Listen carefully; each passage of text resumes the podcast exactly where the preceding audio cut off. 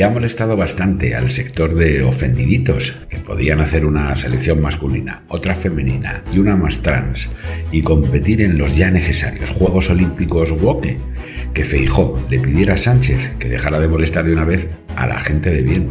ese peligroso segmento poblacional mayoritario, caracterizado por vivir sin molestar demasiado a nadie. La indignación, con golpecitos en el pecho y tarros de sales a mano, ya es de entrada una confesión. No se sienten incluidos en un epígrafe del que nadie, salvo ellos mismos y su conciencia, les ha excluido, inculpándose con aparatosa torpeza. Alguno incluso ha ido más lejos y para replicar la frase, algo antigua pero irreprochable, ha llegado a afirmar al borde de la lipotimia que no existe la gente de mal. Una frase que habrá que recordarles cuando lancen su próxima fatua contra cualquiera de los partidos de la oposición y cualquiera de los escasos medios de comunicación que cuando vemos al emperador desnudo decimos que va en pelotas. La cuestión, pues, es si existe la gente de bien y si existe la gente de mal y quiénes están en cada epígrafe. El ejercicio debería poder hacerlo un niño de 5 años en menos de dos minutos, pero algo debió joderse más allá del Perú para que en España se requiera la presencia de los cráneos más privilegiados para resolver un enigma que en realidad no existe. Gente de bien, amigos progresistas, es la que tiene una opinión y no busca criminalizar la tuya,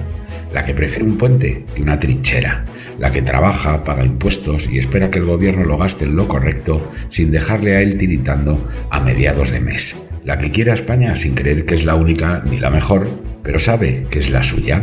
La que respeta las leyes, no pega tiros, no da golpes de Estado, no tiene dudas de quiénes son las víctimas y quiénes los verdugos. La que cuida a su familia y daría su vida por ella. La que distingue la educación del proselitismo.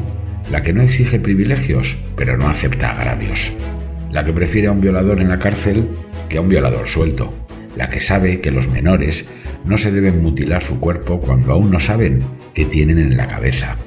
la que busca antes un punto de encuentro que una razón para el choque, la que sabe sumar y comprende que si gastas más de lo que tienes, creas un problema gordo, la que se siente más cómoda con Vara, Paje, Lambán, Ayuso o Juanma Moreno que con Otegui, Junqueras, Puigdemont o Nogueras la que no espera grandes lujos y se contenta con no sufrir demasiadas carencias, la que quiere a los animales, pero no más que a las personas, la que sabe diferenciar un error de una mentira, una trampa de un accidente y un fracaso de un abuso. La gente de bien existe y se caracteriza por entender que la tolerancia solo es cierta cuando se aplica al antagónico, siempre y cuando éste respete un terreno de juego ancho, pero limitado, que permite la convivencia entre distintos y la gente de mal es igual de reconocible. Es toda esa que al leer el listado precedente sabe que no encaja y considera a continuación que su superioridad moral, intelectual, política y personal, concedida por un jurado compuesto por él mismo, le faculta para despreciar al resto.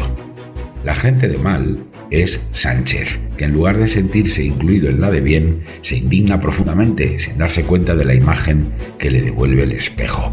la de un tío que va buscando fantasmas franquistas inexistentes y cuando se encuentra monstruos sexuales de carne y hueso, les regala la llave de la celda y tiene el cuajo de hacerse ofendido.